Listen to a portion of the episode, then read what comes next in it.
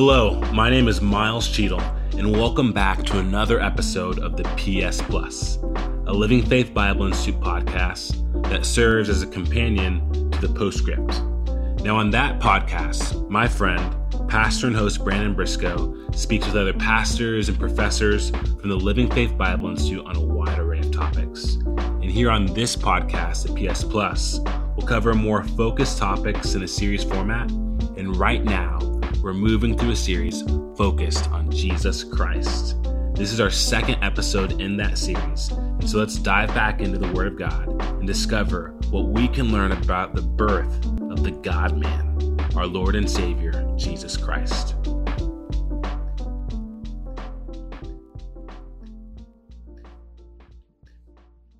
In our last episode, we discussed the eternal nature of Christ and the implications of Jesus existing before his birth.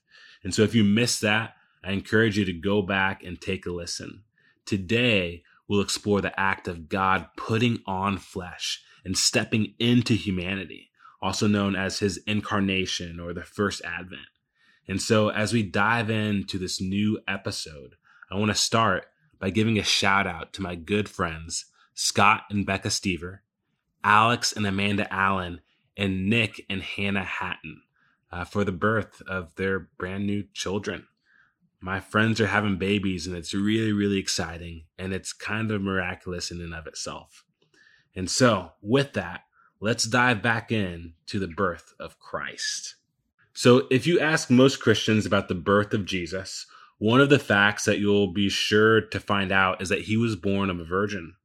And unfortunately for many Christians, Christ's virgin birth it's just become commonplace. It's something that we know, it's something that we believe, it's something that we can speak about in such a cavalier manner without ever truly pausing to consider the grandeur, the implications of such a statement. And so let's pause right here and let's truly digest the claim of Jesus being born of a virgin. So, first, we have to acknowledge that Jesus was born. Like, that's crazy. God came into humanity through the birth canal. Can you imagine? And it gets crazier. You see, Mary, she birthed Jesus. It's Jesus' mother, and she was a virgin. And I know that I don't have to spell out the birds and the bees, but she never engaged in sexual intercourse. And yet she found herself supernaturally pregnant with the Son of God. And it's interesting, you know, that there were many supernatural pregnancies in the Bible where God's divine hand, it was just clearly at play. Immediately, I think of Abram and Sarai, but there's Isaac and Rebekah, there's Jacob and Rachel, there's Manoah and Samson's mother, Elkanah and Hannah, Zacharias and Elizabeth, all who were barren, but God supernaturally intervened. And I bring this up because some are tempted to think that in light of all the other miraculous births, that the virgin birth is not so special in the context of the canon of scripture. But au contraire, mon frere, in each situation, we can't overlook the fact that the couple still had to work out their faith, if you know what I'm saying. I'm winking, I'm nodding. Hopefully, some of you are picking up on it. But Mary, her situation was altogether unique, and that there was no work on her part aside from God's grace at work in her life. And there was clearly no work on Joseph's part the scriptures make it very, very clear that Mary knew no man until Jesus was born. And so this is altogether a unique miracle, even within the supernatural pregnancies of the Bible, as it's the first to take place without a man's intervention. And this is huge, not only due to the miraculous nature of it, but the theological implications. And so, where can we find the event of Christ's birth in, in our Bible? There's two gospels that detail the birth of Christ Matthew and Luke. And I know that I'm overdue to lay out uh, the, the unique perspectives that the four gospels present. And so hopefully we can get to that next time. But it shouldn't be surprising that Matthew and Luke lay out the birth of Christ. Matthew, it presents Jesus as the king of the Jews.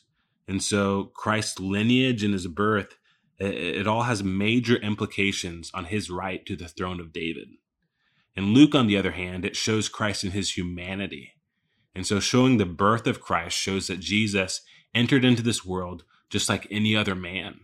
And, the approach in which Luke lays out, it very much focuses on, on Christ's humanity.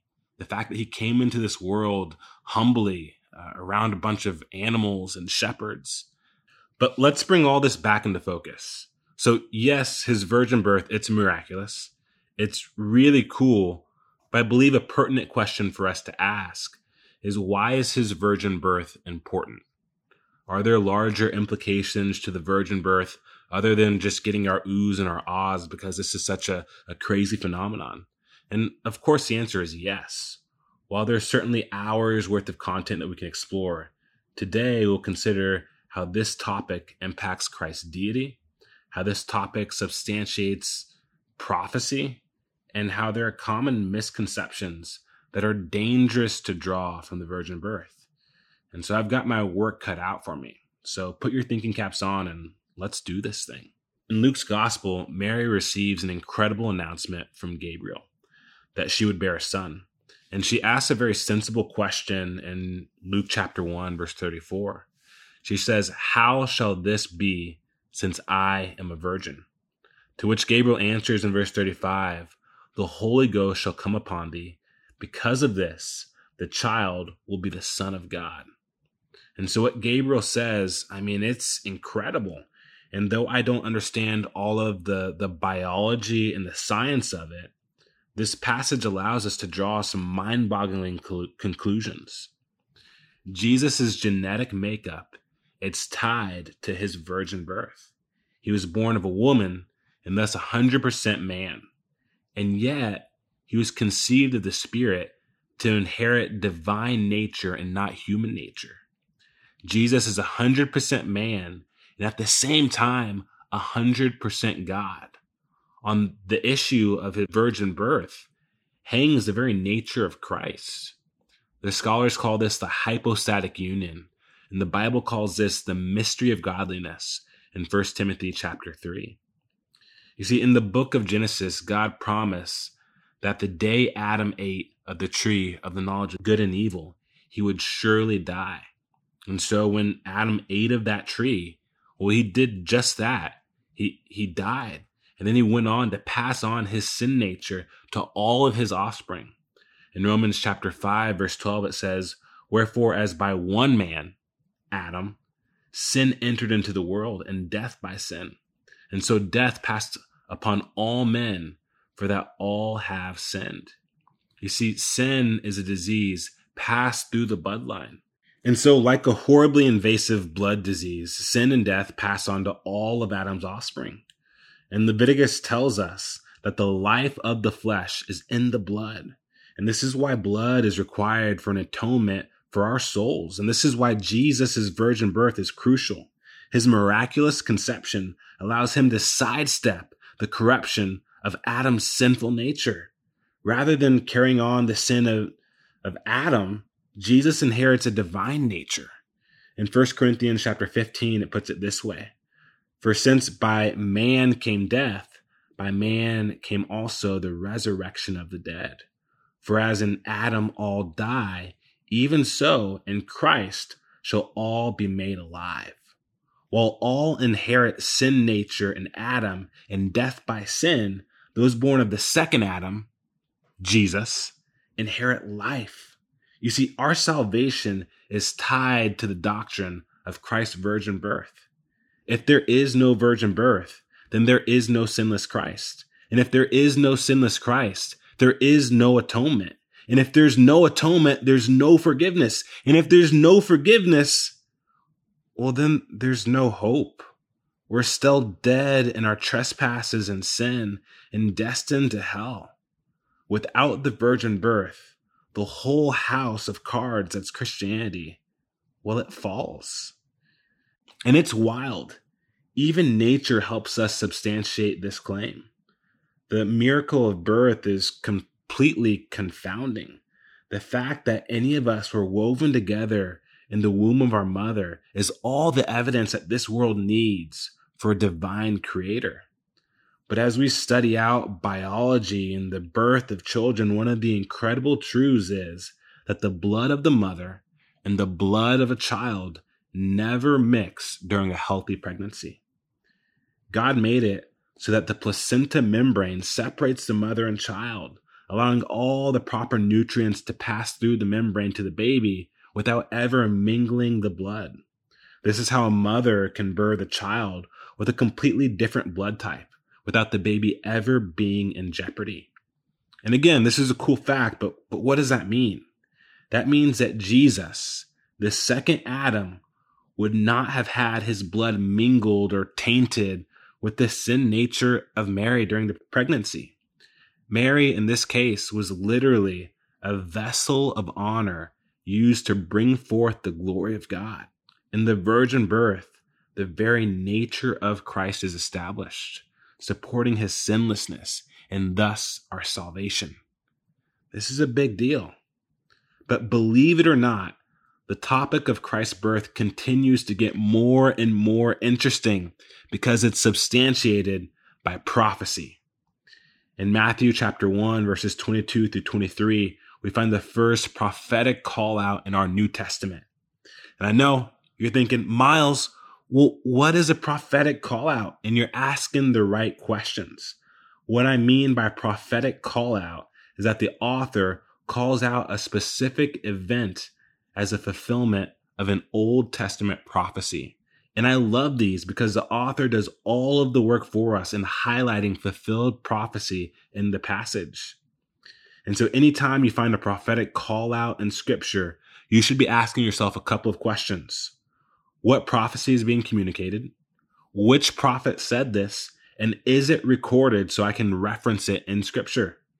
And if you've got a, a wide margin King James, Cambridge edition, like your boy, then your Bible continues to do all of the work for you. In the margin right next to verse 23, I find a cross reference to Isaiah 7:14, where it says, "Therefore the Lord himself shall give you a sign: behold a virgin shall conceive and bear a son, and shall call his name Emmanuel."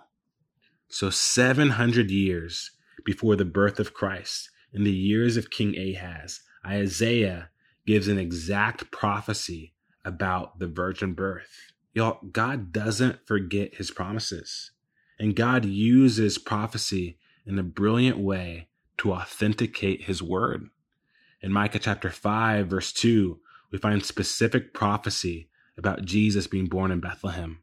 In Jeremiah chapter 31, verse 5, it predicts the horrible slaughter of children as Herod tries to destroy Jesus in his youth. There are incredibly precise messianic prophecies about his birth and about his childhood that came to fruition just as they were predicted hundreds of years prior. And so, yes, the virgin birth, it's miraculous in and of itself. But God, I mean, He's so good that He throws a cherry on top he uses something as fantastical and as impossible as a virgin conceiving to authenticate his word, to promote faith and hope in what he says, to keep his promises. And maybe the point to drive home here is that we see the precise way God has orchestrated events to fulfill his word in Christ's first advent. It's incredible. He literally flipped the whole world upside down so that Joseph and Mary would be in Bethlehem for the birth of Christ. And because of this, we can be full of faith that he will be true to his word in Christ's second coming. I got to make sure you got this. Let me be kind and rewind. I said that we can see the precise way God has orchestrated events to fulfill his word in Christ's first advent. And because of this, we can be full of faith that he will be true to his word when it comes to Christ's second coming. And we're about to wrap up, and so let's end with the warning. Again, the, the topic of Christ's birth, it's huge. And there are so many biblical conclusions that we can draw from it. And yet, some take it a step further and draw unbiblical conclusions that need to be exposed. And there are common misconceptions drawn from the birth of Christ that cannot be substantiated by scripture. And maybe the most common misconception, it, actually has nothing to do with Jesus at all. It's the glorification of Mary. And again, I mean Mary no disrespect, but I think that she would be mortified by the way that she is worshiped today. Aside from it being blatantly heretical in its position, the horrible atrocity is that it actually steals from the glory and majesty that's due God. And it promotes Mary's righteousness over God's grace. And we can thank the Catholic Church really for propping up this position. I mean, you can trace these teachings back through all the councils, the Council of Trent and Ephesus, and it's promoted in the Catechism and in Catholic tradition. From the promotion of Mary's miraculous conception and sinless nature, her perpetual virginity, or literal altar worship, people have taken a testimony of grace and they've completely twisted it. You see, the story of Christ's birth has nothing to do with the righteousness of man. It's that despite man, God entered the human experience with victory, and he made a way to redeem sinners, including Mary. We don't want to exalt or worship Mary. We want to exalt and worship God. Again, the story of his birth has nothing to do with the righteousness of Mary. It has everything to do with God's grace on, on her life. And we don't want to make little of Mary. What a beautiful example for all of us. But the example is that Mary lacked her own glory, and she was used to promote and to bring forth the glory of God. She was a vessel of honor fit for the Master's use. And the reality is that today God desires to use you in the very same way. A low and humble servant who could be a vessel of honor fit for the master's use to bring forth his glory. Because the reality is that we lack our own.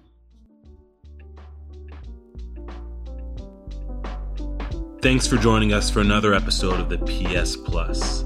I'd like to invite you back next time as we examine the four Gospels and how they present four unique perspectives on the life and ministry of Jesus Christ. Have a blessed day.